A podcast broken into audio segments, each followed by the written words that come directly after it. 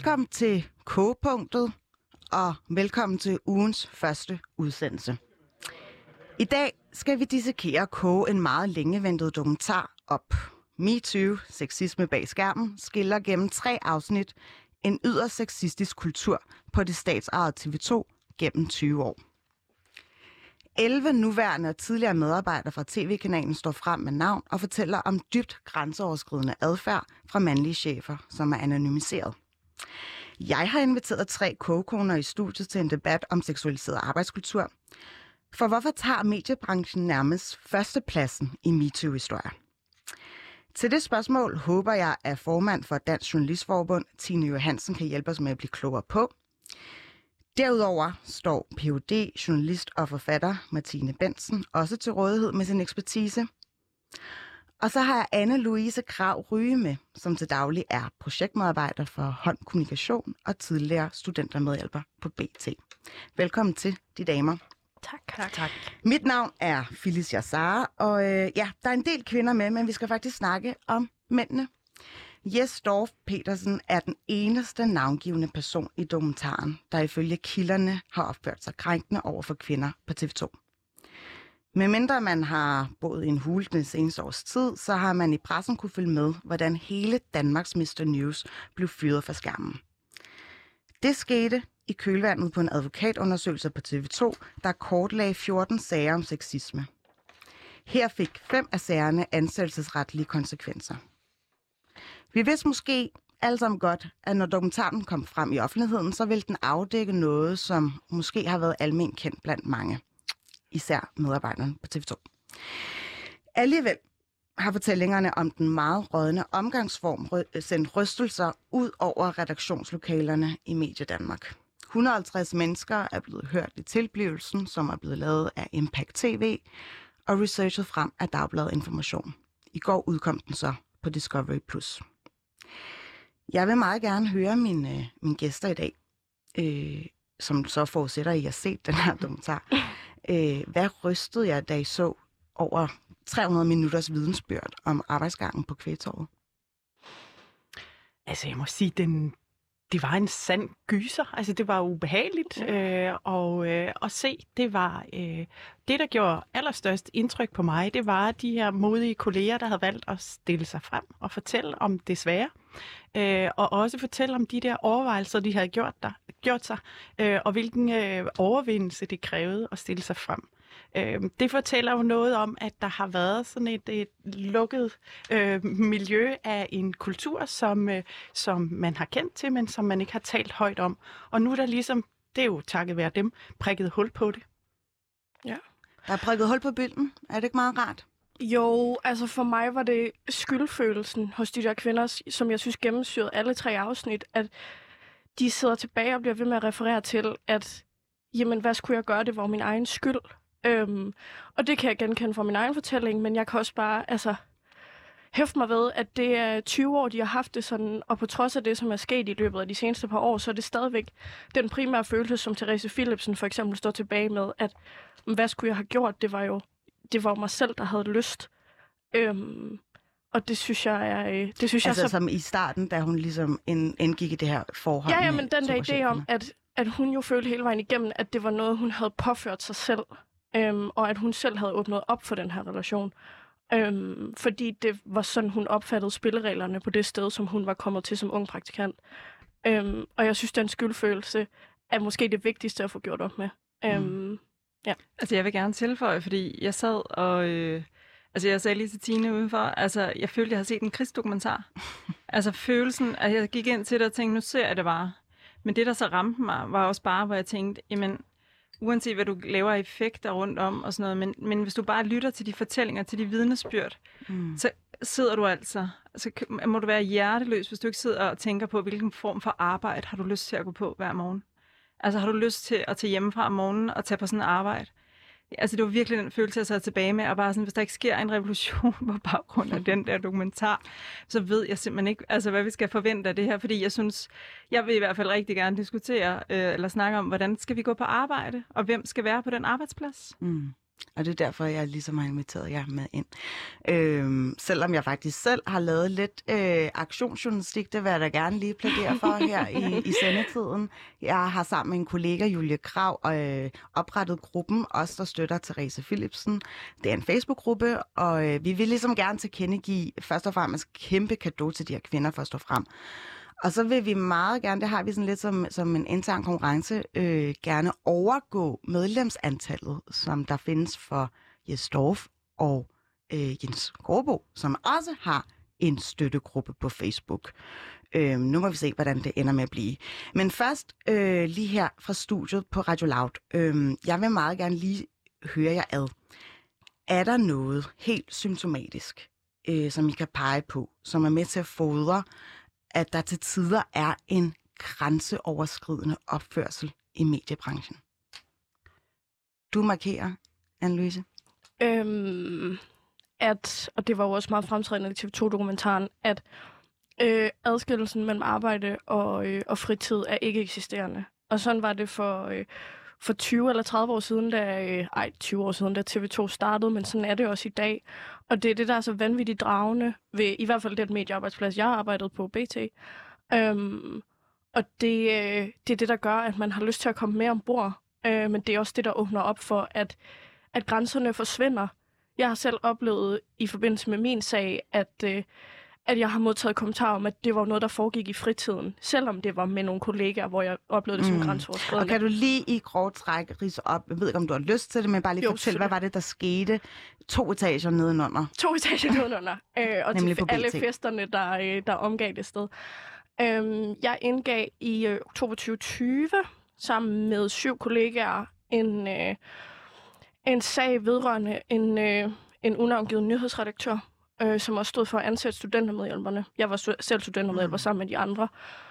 Øhm, og det var et forløb, altså vi fik ikke nogen vejledning. Vi blev ikke, øh, vi blev ikke lyttet til. Vi blev forsøgt at, øh, at blive lukket ned. Um, og så var det egentlig der, det endte. Og jeg, jeg så mig nødsaget til at finde et andet arbejde, øh, fordi at jeg ikke havde lyst til at være det sted Mm. længere. Um, og så skete der så det i slutningen af februar at øh, i år, at de syv resterende kvinder blev fyret, øh, fordi at stillingen blev lagt ned, var fortællingen.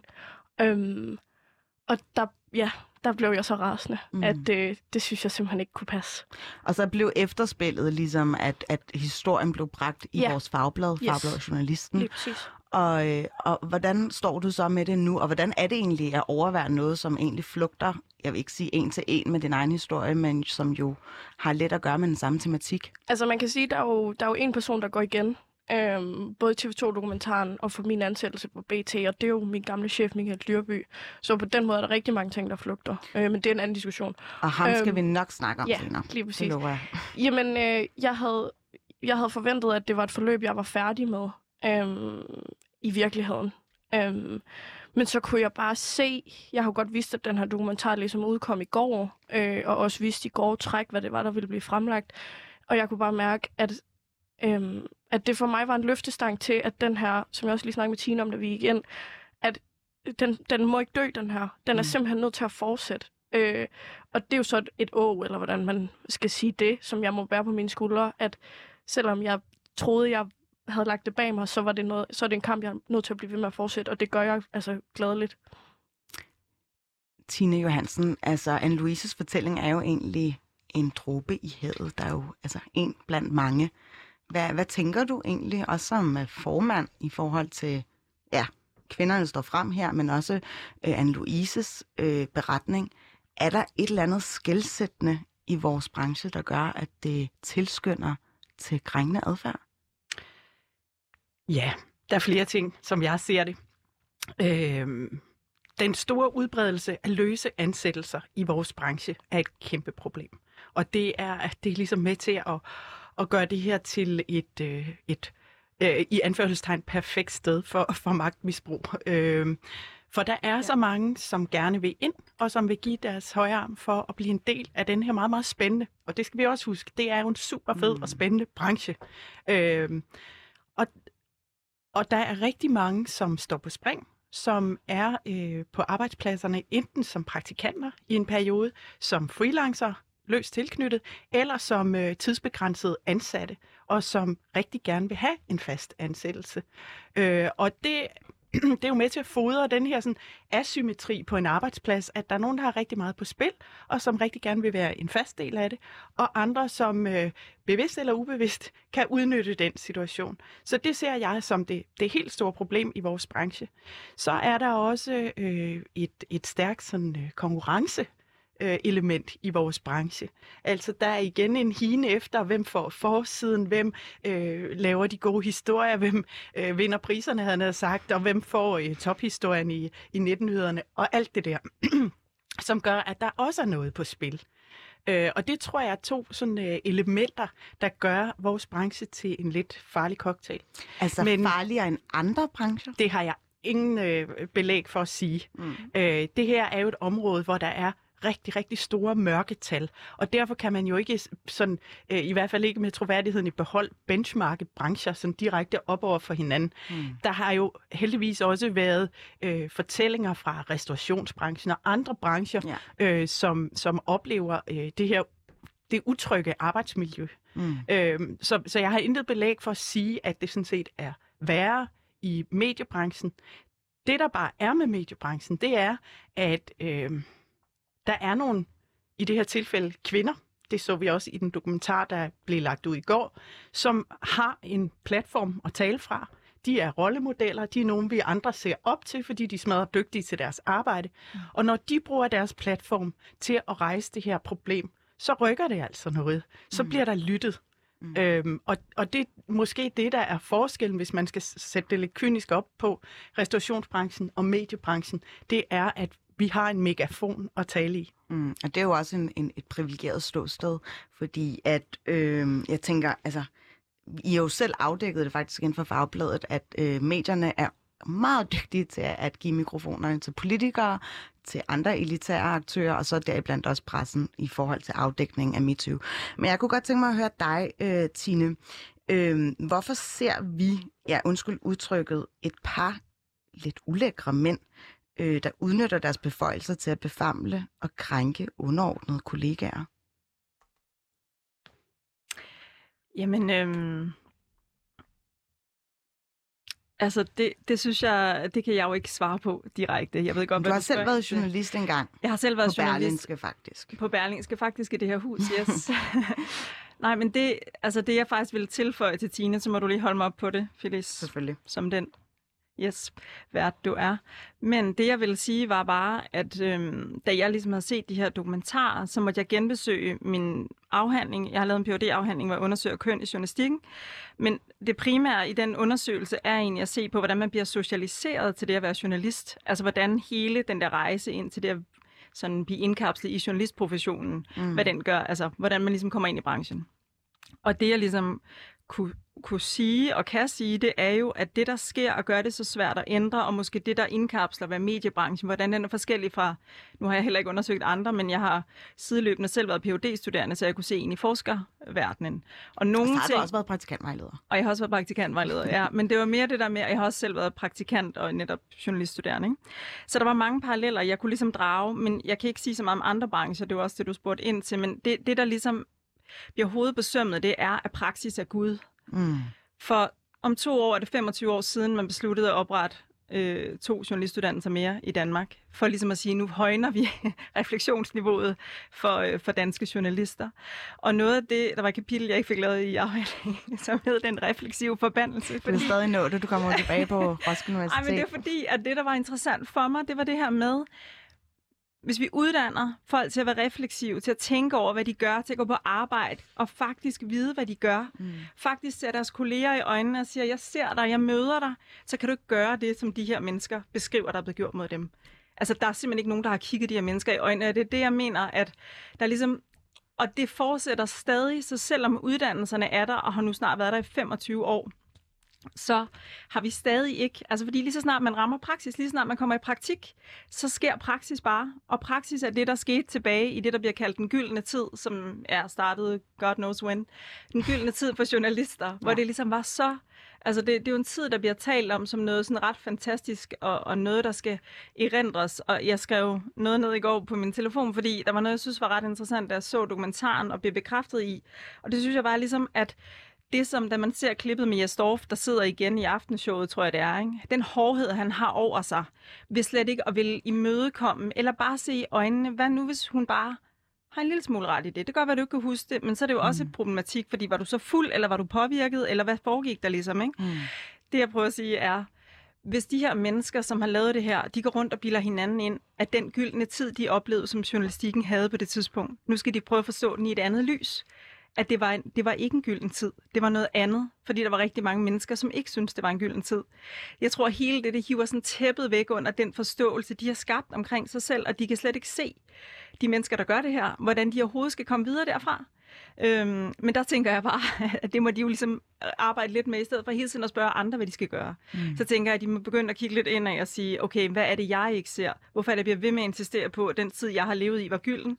Og nu er der nogen, der prøver at ødelægge det billede for mig. Det er det, jeg synes, der er rigtig problematisk med det her, faktisk. Fordi de ligesom gerne vil tage ejerskab over det her narrativ. Ja, der bliver et eller andet med, at de her kvinder bliver partypoopers. Ikke? Mm. Altså på den der, hvor jeg bare tænker, hvis vi kiggede, og netop det der med at se på arbejde som arbejde, mit første spørgsmål, med at se det som arbejde. De virkelige partypoopers mm. her, det er jo de her mænd, der begår de her overgreb. Men det ender med at blive kvinderne, fordi de ødelægger, nu laver jeg godsetegn, ja. de ødelægger den gode stemning. Ja. Og hvor, hvor det, bliver, det bliver jo paradoxalt, at dem, der påpeger, at, det, at de vil faktisk bare gerne lave deres arbejde. De vil faktisk bare gerne gå på arbejde. Mm. De, er blevet, de har uddannet sig til journalister, de vil bare gerne på arbejde. Og så bliver de mødt med det her, som de slet ikke ser som en del af kulturen. Og så bliver de enten, kan de blive kaldt sippet, hvis de ikke deltager i det de kan prøve at gå sådan lidt low-key og gå med højhalset, som jeg er på i dag. Eller, altså man kan gøre forskellige ting. Ikke? Ja. Eller men, men det er mere det der med, at man hele tiden er nødt til at lave en strategi. Mm. Altså man hele tiden, man kan ikke bare gå på arbejde. Det er ikke bare, altså, og der er min oplevelse, og nu har vi jo ikke hørt mange af de her mænd udtale sig. Men jeg forestiller mig, at det virker som om, de her mænd bare sådan er gået på arbejde, og overhovedet ikke har skænket en tanke, mm. hvad de skulle have på den dag. Måske var det en blå skjorte, som det betalte meget om. Den, den hang den ligesom klar, men det er mere det her med alt det tankegods, der ligger bag, det synes jeg er det voldsomme, og det er også derfor, jeg, jeg tillader mig at kalde det lidt en krigsdokumentar, fordi jeg synes faktisk, vi, vi er nødt til at begynde at se på det her med nogle andre briller og sige, vi vil ikke acceptere den her måde at gå på arbejde med hinanden mere. Og det betyder ikke, at det ikke skal være sjovt at gå på arbejde, det skal man altid huske at sige. Mm. For det skal være sjovt, men vi skal kunne se hinanden i øjnene. Altså, virkelig.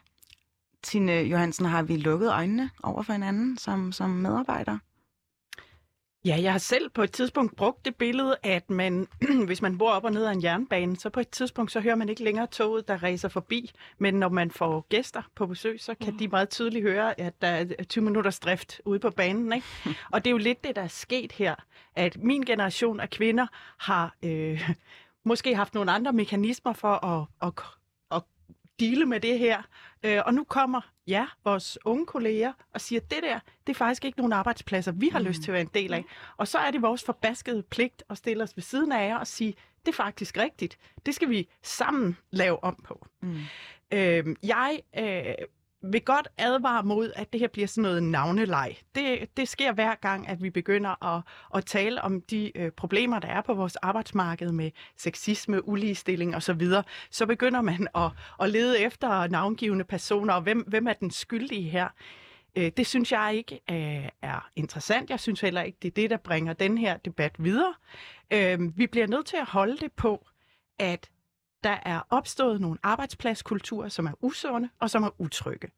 Og jeg tror, at noget af nøglen i det ligger også i, at vi begynder at tænke lidt over, om det er en særlig mangfoldig branche, vi er i. Altså, den ikke er for alle.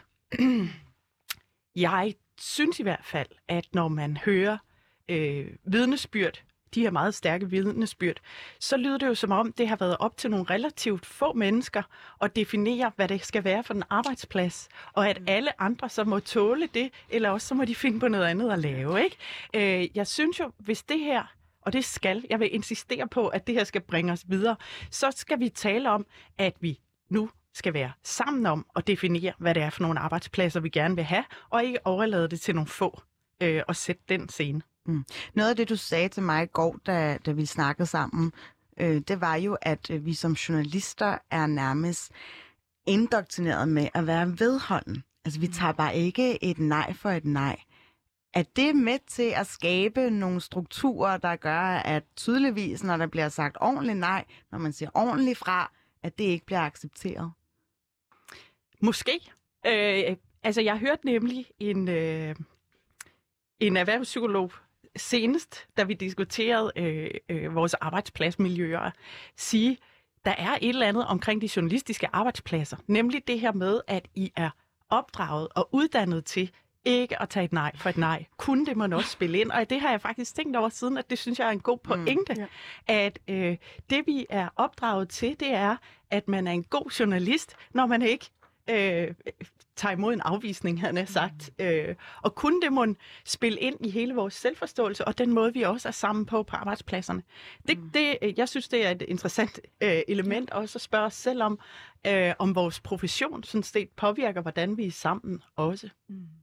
Har den også, altså vil du også sige, fordi jeg synes, nu, ja, nu spørger jeg alle sammen, men jeg synes noget af det, der var interessant, var jo også, og det har jeg selv set i afhandlingen, og i går efter jeg havde set de her dokumentarer, måtte jeg genlæse nogle, nogle sekvenser i afhandlingen, hvor jeg har spurgt øh, de øh, hvad hedder det, studerende, jeg har fulgt, øh, om, deres, altså, om deres panikdag. Og panikdagen er den her berømte dag inden for journalistikken, hvor man ligesom skal vælge og bliver valgt til et medie, man gerne vil i praktik på. Et gedemarked. Et gedemarked, ja. Og, øh, og de beskrivelser står ligesom rene, og når jeg læser dem, er der ikke så meget sexisme i dem, og min afhandling er heller ikke som sådan om sexisme, men det der, når jeg læser dem, så er det jo faktisk det samme, som, altså det er den samme stemning, jeg får, som når jeg ser de dokumentar, eller den dokumentar, ikke? fordi det der sker, det er, at du mister fuldstændig retten til at være et handlende menneske du bliver fuldstændig overtaget af det, der foregår, og du skal bare være med på den. Og hvis du ikke er med på den, så har du ja. ikke forstået spilreglerne, og ergo er du så ikke din rigtige journalist. Ikke? Og jeg synes, det der, det der var så definerende, er sådan, der er ikke nogen regler for, hvad der er en rigtig journalist. Altså, en rigtig journalist er det, der definerer en rigtig journalist, men, men hvem definerer det? Det er bare i rummet, og det er det, jeg synes, der, der bliver så markant, det er, at ingen ved rigtigt, hvad det vil sige. Og der synes jeg, Per Michael øh, Jensen, som medvirker... Jensen, øh, ikke? Jo, undskyld, i dokumentaren. Han siger på et tidspunkt noget med, at da han foreslår, øh, jeg kan ikke huske, hvad han foreslår, og så bliver der ligesom sagt, men så bliver det jo dansk. Skal det så være Danmarks kedeligste julefrokost? Jeg tror, noget af det er, fordi han jo siger til dem, at øh, måske skal I lige tone det lidt ned. Mm. Det der med at gå og græmse på dem, der er under jeres niveau i hvert fald. Ikke? Og så siger, altså, skal det så være Danmarks kedeligste julefrokost? Og jeg synes, det der kedeligste julefrokost, Altså, jeg siger ikke noget om, at, hvad hans rolle er i det her. Jeg siger bare, at lige præcis den sætning, den synes jeg er gået igen og går igen også i meget af det, jeg hører og ser og selv har oplevet. Det det her med, nej, det må ikke være kedeligt. Åh oh, nej, er vi nu kedelige? Eller sådan, åh oh, nej, det skal være sådan... Og det, og det inkluderer åbenbart, at man skal ja, kunne gøre ting mod andre, som ikke, andre ikke synes er specielt rare. Mm. Tina Johansen, du markerede. Ja, jeg synes, øh, den sætning, Martine, du bruger med praksis af Gud, den tror jeg et eller andet sted også spiller ind her. Mm. Altså, at øh, vi, vi har lavet øh, praktikken fylde utrolig meget i vores uddannelser. Vi har gjort det til sådan et, et spil om resten af din, øh, dit arbejdsliv, hvad der sker, øh, og hvilken plads du får og sådan noget. Ikke? Øh, og så sker der jo det, når man møder vores branche, at så aflæser man lynhurtigt, hvad bliver belønnet på den her arbejdsplads, hvordan skal man opføre sig for at passe ind, mm. og hvad er øh, det her øh, medies definition på en god journalist. Det er ikke noget, man i vores branche er særlig god til at sætte ord på, øh, men det er noget, man aflæser som helt ung, der møder branchen. Øh, så det tror jeg sådan set, øh, du har en god pointe i. Det er jo ikke engang en beskyttet titel. Nej, så det er allerede det. der det så fagner det ret Men øh, Martine siger noget andet, som jeg synes er interessant, og det, er, at det har jeg også bemærket øh, i hele den her øh, debat om seksuelle krænkelser og krænkende adfærd i det hele taget på vores arbejdspladser, at øh, der, der lynhurtigt skete sådan en glidende overgang til at tale om brutalitet øh, mere ja. generelt. Øh, det gik meget hurtigt fra det har vi også kunne i Journalistforbundet øh, se på de henvendelser, vi har fået, at det kan godt være, at udgangspunktet var seksuelt krænkende adfærd, øh, grænseoverskridende adfærd, men... Øh, altså en hæftig alkoholkultur. Men øh, det, det har jeg faktisk heller ikke noget belæg for at sige sådan helt generelt. Øh, det, det, øh, det var i hvert fald udtalt en gang, men, øh, men det tror jeg egentlig ikke, der er på så mange mediearbejdspladser længere. Øh, Nej, men at man lynhurtigt gik over til også at tale om, om den måde, vi er sammen på helt generelt. Hvordan taler ja. vi til hinanden? Hvordan taler vi om kilderne? Øh, hvad foregår der i et newsroom, hvor, øh, hvor bølgerne går højt, og, og det hele skal gå hurtigt og sådan noget? Øh, så, så der er, når du siger, Martine, at, at du kunne nogle gange øh, ikke lige få øje på, at det handlede om sexisme eller køn, mm. øh, så kan jeg faktisk godt genkende det. Det handler også om øh, helt overordnet, hvordan vi opfører os over for hinanden. Mm. Anne-Louise, har du lige en tilføjelse? Det er bare en supplerende kommentar der, at sådan, det er jo, altså det handler jo ikke nødvendigvis om sex. Øh, det gør det også, men det handler om magtudnyttelse. Og magtudnyttelse tager jo mange former. Øh, og det der med, jeg kan huske, at jeg blev konfronteret med spørgsmålet øh, fra flere steder, både fra medier, men også fra tidligere kollegaer, når man, var det no, blev det nogensinde fysisk? Altså, er du blevet fysisk ringet? Hvor jeg var sådan, det er jo at afspore debatten, fordi det, jeg altså, går i rette med, er magtudnyttelsen, som jeg som løstansat, jeg er ikke engang journalist, jeg er statskundskaber, mm. men som jeg som løstansat mødte, øh, og de kulturelle og sociale koder, som prægede det sted, jeg var ansat, at hvis du vil være, altså, hvis du vil forfremmes her, så skal du også være sjov, og du skal være med til festerne, og du skal... Øh, du må ikke, være en killjoy. Nej, nej, og du skal i hvert fald bare grine med, når der bliver sagt altså noget upassende. Øhm, og jeg var jo, det var mit første job, øhm, og mit første studiejob, så, så hvilket valg havde jeg? Altså i virkeligheden. Og det er der nogen, der synes, om så frelægger du bare al agens, når du siger, at hvilket valg havde jeg. Men det er den magtudnyttelse, som, som spænder de der løst ansatte kvinder ofte fast i nogle positioner, hvor at man ikke har så forfærdeligt mange muligheder, hvis man gerne vil øh, altså forfremmes inden for den branche. Øhm, fedt.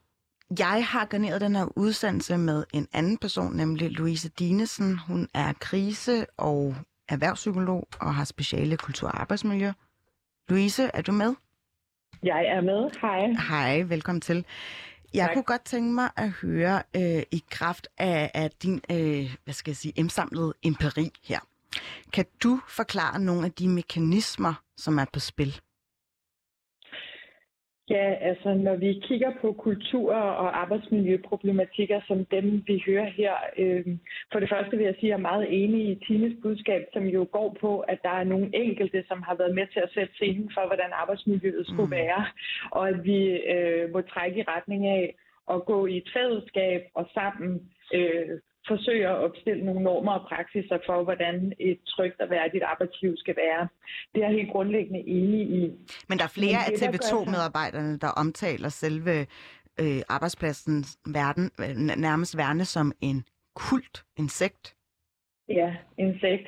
Og det er jo lige så, eller en familie hører vi også, ikke en familie, men der findes jo også dysfunktionelle familier. Og der er også øh, i en sekt øh, karikeret udtryk og dermed også jo en risiko for, at vi overskrider nogens grænser. Mm. Men det vi ser på tværs af forskellige typer af kulturer, organisationer, brancher, når de her problemer opstår, det er faktisk ikke, øh, ofte er det ikke, at der er øh, enkelte onde mennesker. Vi ser ofte, at det er kulturer, som er afsporet. Altså, der er manglende normer, og som øh, Anne-Louise siger her, koder og praksisformer, øh, som er aftalt defineret, og vi ser en manglende øh, ledelsesmæssig øh, kommunikation og en konfliktløsning, som ofte er udeblivende. Og så skal der den her normalisering af noget, der er afvigende. Så det er det, vi ofte ser. Det er det billede, vi ofte ser. Altså at den grænseoverskridende adfærd går ind og bliver normalen og vane. Ligesom i et voldeligt ægteskab, grænserne flytter sig lige så stille, at du begynder at holde op med ligesom at kunne realitetstjekke dig selv. Mm. Øh, så der sker, det, tingene skrider, øh, og alle mennesker kan komme til at udføre de her øh, krænkende handlinger, hvis det ligesom er det, der skal til for at blive inkluderet i fællesskabet. Fordi, som Anne-Louise siger, hvilket valg havde jeg? Altså, hvis vi skal have en plads i fællesskabet, så er vi villige til at strække os meget, meget, meget langt øh, og længere måske også. Der har vi masser af socialpsykologiske forsøg, der viser længere end vores moral i virkeligheden tillader.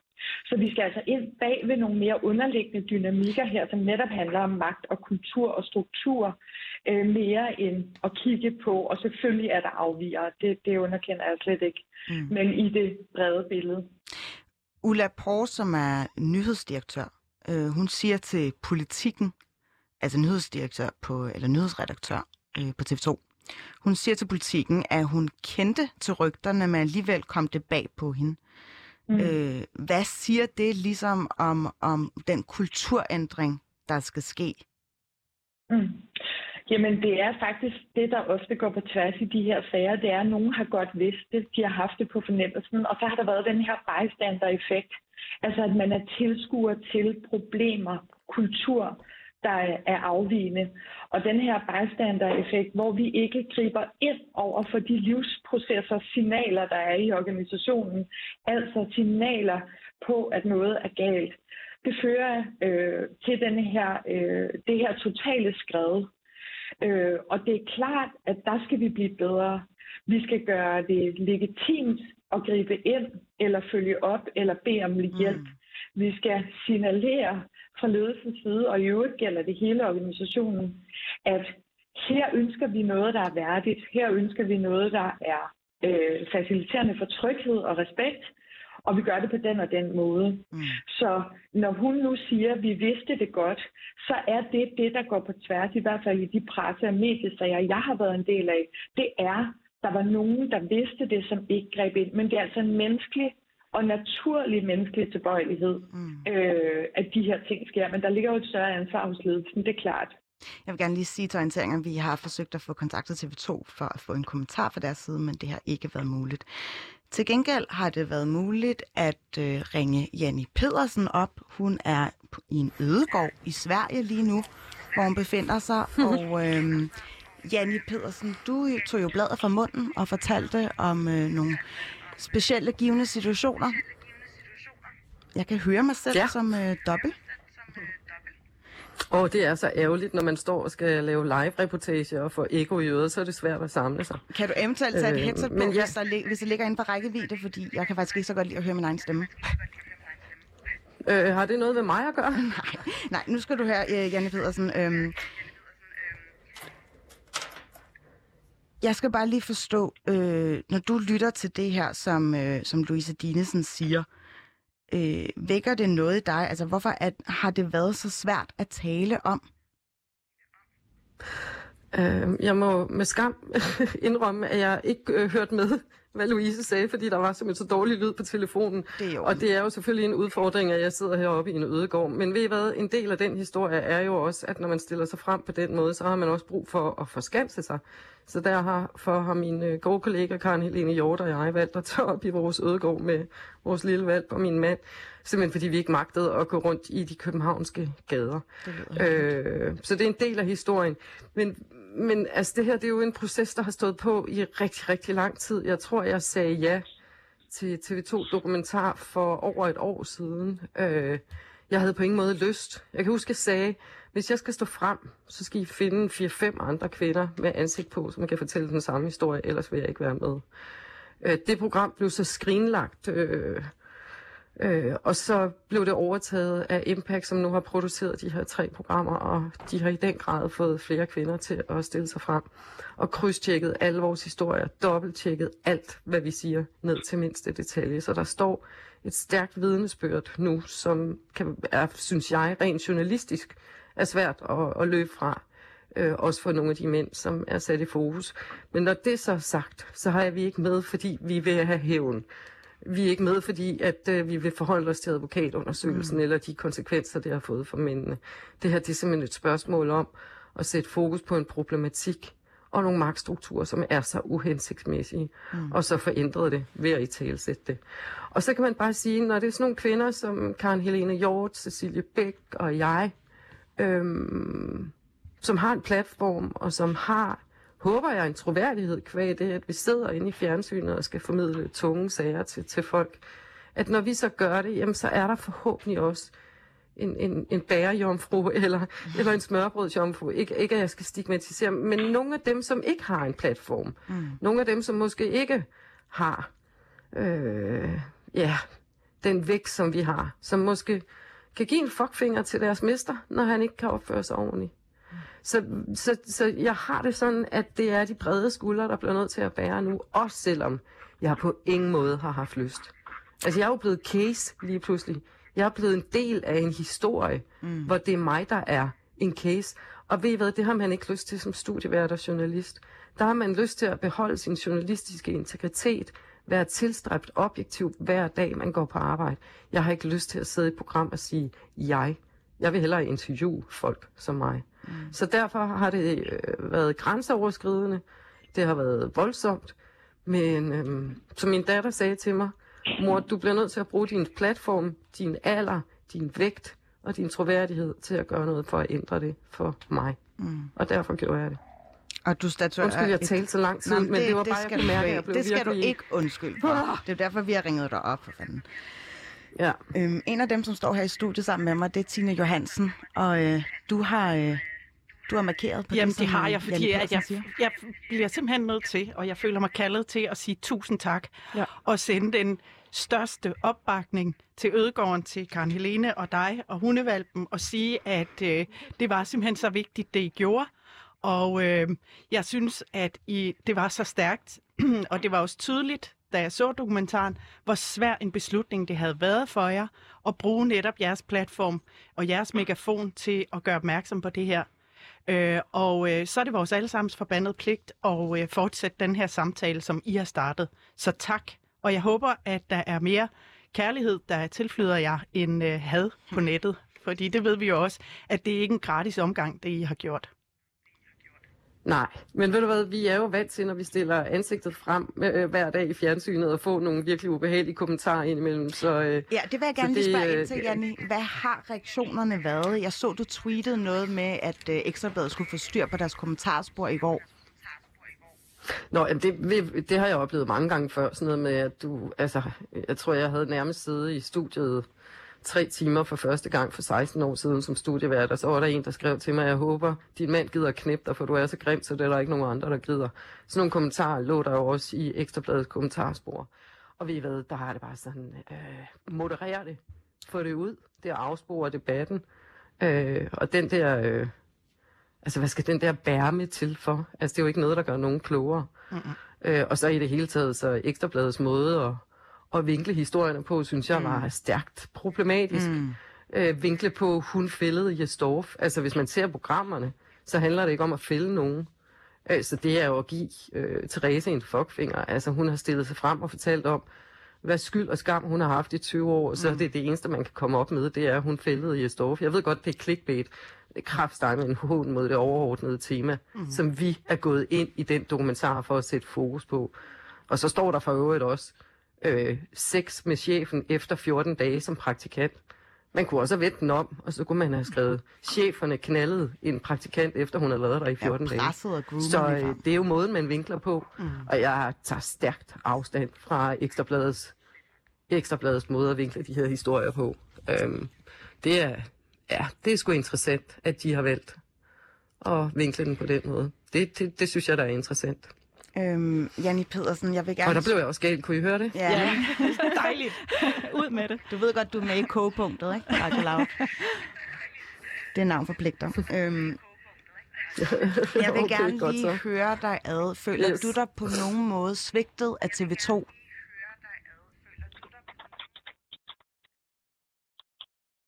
Mm. Altså, det betød meget at få den undskyldning. Måske ikke så meget for mig og Karen Helene. Det er stadigvæk vores arbejdsplads. Og jeg har været der i 21 år. Jeg har elsket alle 21 år. Jeg er på overlov lige nu fra, fra News og Nyhederne, som, som studievært på Godaften Live.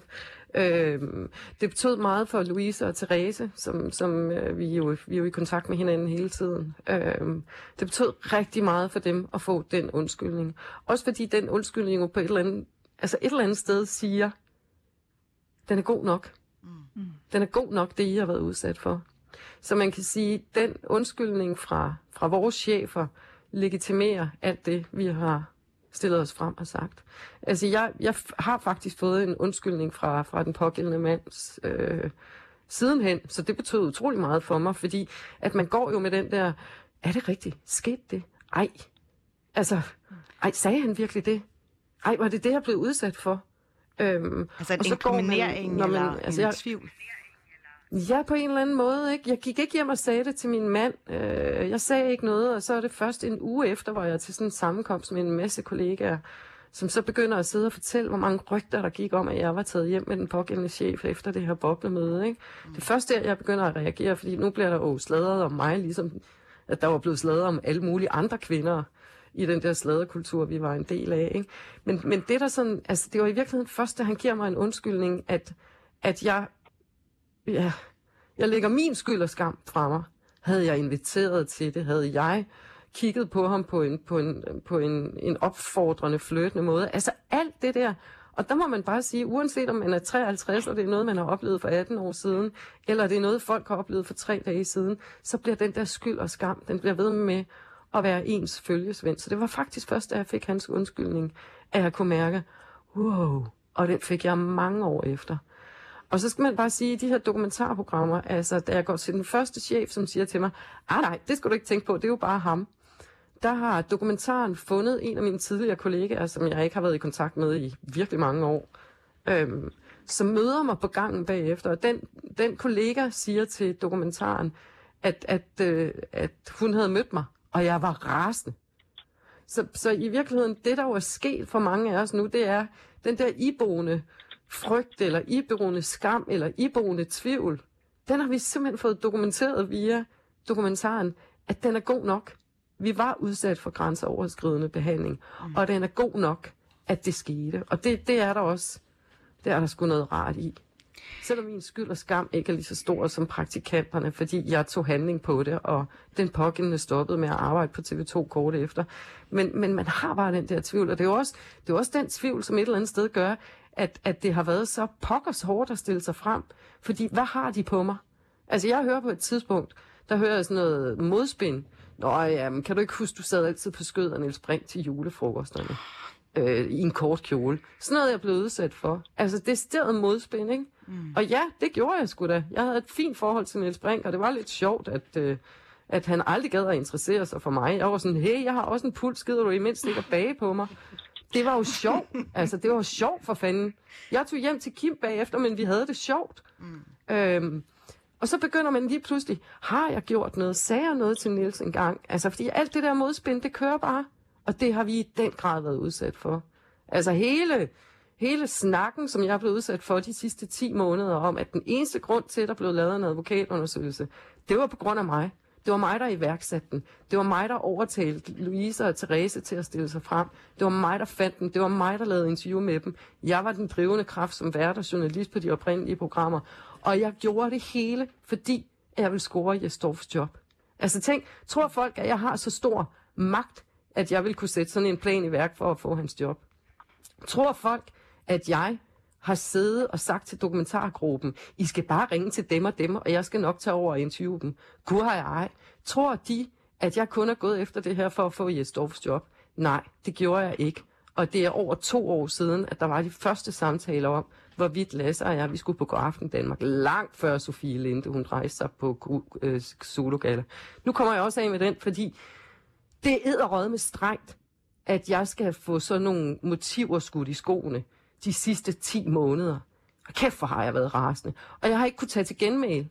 Og, og i mediebranchen, så er det bare sådan, hvis der står tre mænd med blå skjorter, og siger det tilstrækkeligt mange gange, jamen så er det en sandhed. Det er ikke sandt. Det har jeg ikke gjort. Jeg opfører mig ordentligt. Min journalistiske integritet, den er fuldstændig intakt. Og det er også derfor, jeg ikke sidder i går aften live i disse dage. Fordi jeg skal ikke sidde på nogen måde og dække en historie, som jeg selv er en del af. Og nej, jeg gik ikke efter Jes Dorfs job. Mm. Ah!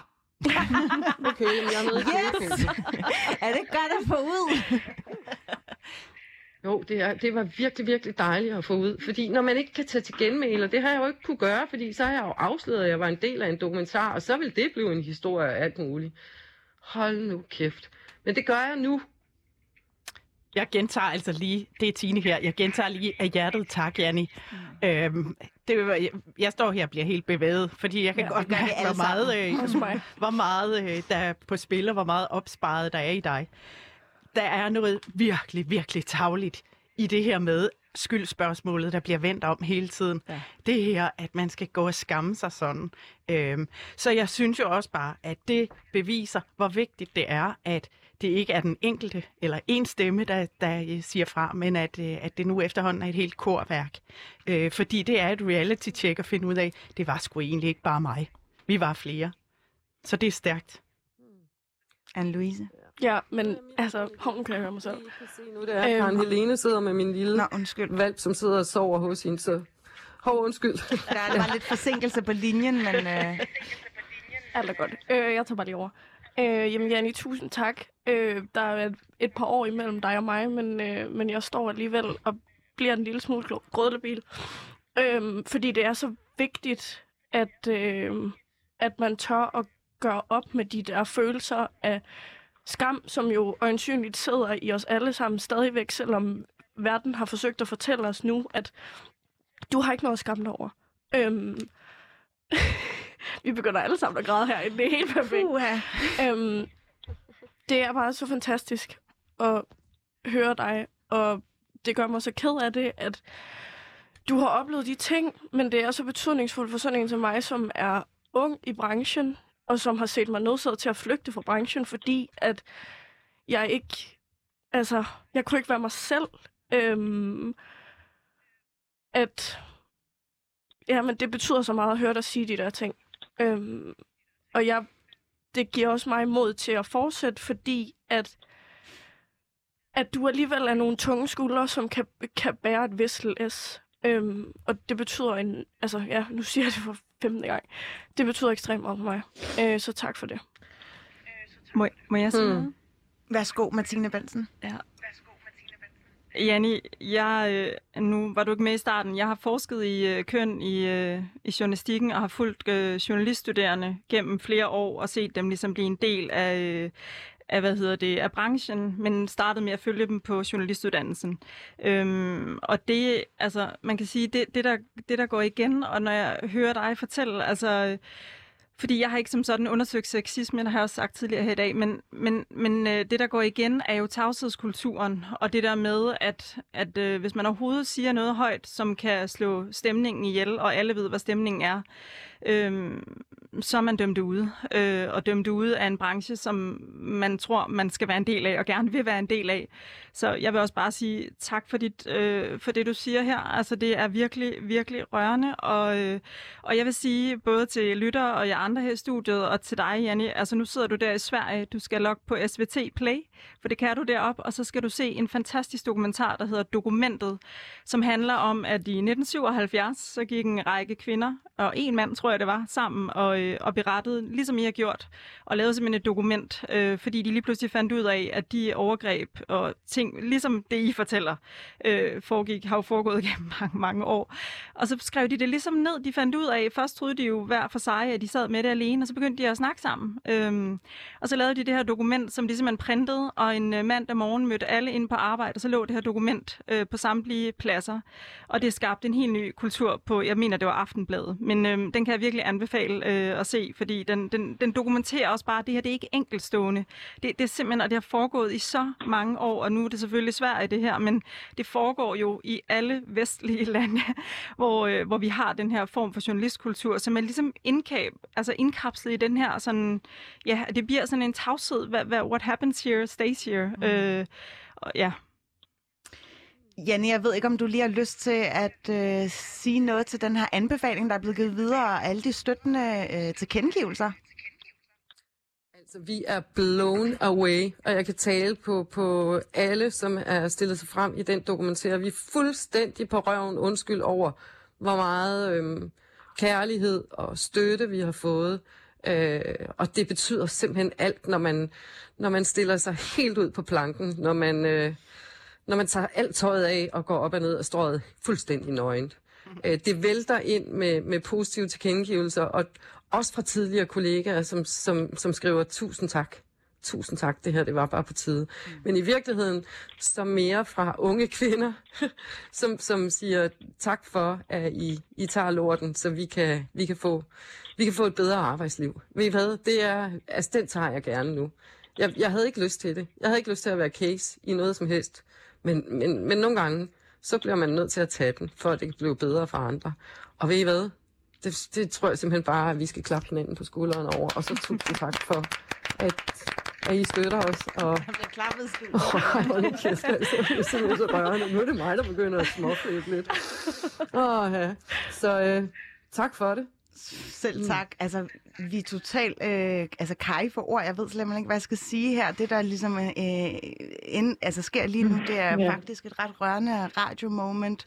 Vi skal nemlig til at runde af, desværre. Ellers øh, vil jeg meget gerne have fortsat min, øh, min damefrokost. Øhm, noget, som vi så i går, det var Anna Thysen, der faktisk endte med at afsløre, at den mand, hun faktisk ikke vil, vil sætte navn på på programmet, øh, det kan hun ud med, og det lød øh, faktisk sådan her. Det er egentlig fint nok, at snakker mm. vi lidt. Og så sidder jeg bare der i bussen, når den kører, og så siger han, hvad, øh, hvad, hvad, hvad, hvilke planer har du egentlig her på TV2?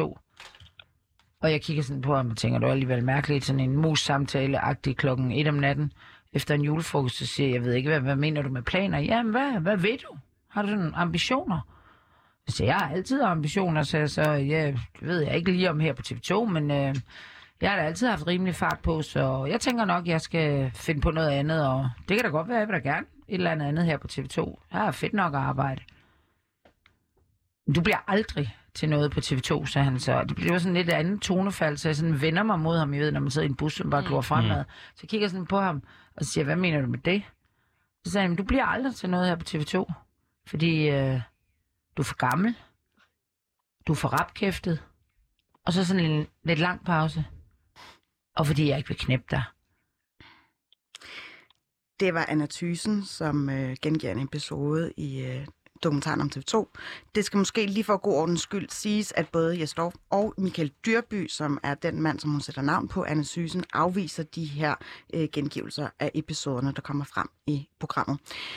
Jeg er ked af det, men øh, vi kan simpelthen ikke nå mere. Jeg vil meget gerne lige have øh, også lige fornævnt, at vi har også prøvet at indhente en kommentar fra TV2, men det har øh, ikke været muligt for dem at komme med sådan en af slagsen. Lige her på faldrebet, hvad, hvad tager vi med videre for i dag? Helt kort. Vi har lært at slå ørerne ud, og det skal vi blive ved med, og så skal vi snakke om det her, og vi skal blive ved med at snakke om det. Og, at... og så skal vi bakke op om dem, der øh, stiller sig forrest. Og at kvinder, når de står sammen, er en fuldstændig altså, uimodståelig kraft. Øh, og det har vi mm. virkelig mærket her i der, dag, og det skal vi blive ved med at mærke, og vi skal blive ved med at snakke om det, som Tine siger. Og så skal vi møde folk, når de kommer og fortæller noget, og ikke tvivle på, når folk kommer og fortæller noget. Altså det, det er også en ubehagelig ting ved den måde, vi går på arbejde på. Man tvivler mere, end man egentlig lytter. Så ja, lytte, lyt, og vi har i hvert fald lyttet til Janne Pedersens genmale. Hun er journalist og tv-vært og medvirker i dokumentaren om TV2. Janne, tusind tak, fordi du havde lyst til at være med i dag fra din ødegård. Også en tak til Martine Bensen, forsker og underviser i journalistik på RUK. Tine Johansen, formand i Dansk Journalistforbund. Louise Dinesen, erhvervspsykolog, som også lige var med på en telefon. Og Anne-Louise Grav Røge, tidligere studentermedhjælper på BT. Du lyttede til Kogepunktet med Phyllis Jassar. Jeg sender tirsdag til fredag kl. 11 til 12. Hvis du kunne lide, hvad du hørte, så kan du finde Kogepunktet på samtlige podcastplatforme. Du kan også abonnere på podcasten, så får du daglige opdateringer inden for studiet. Og så vil jeg gerne lige benytte lejligheden til at udsende en speciel tak til Line Ritz og Laura Friis Vang. Hvis det ikke har været for jer, så havde vi nok ikke stået her i dag med det stykke produkt, som vi har overvejet for Discovery plus. I skal have tusind tak for jeres knaldgode arbejde.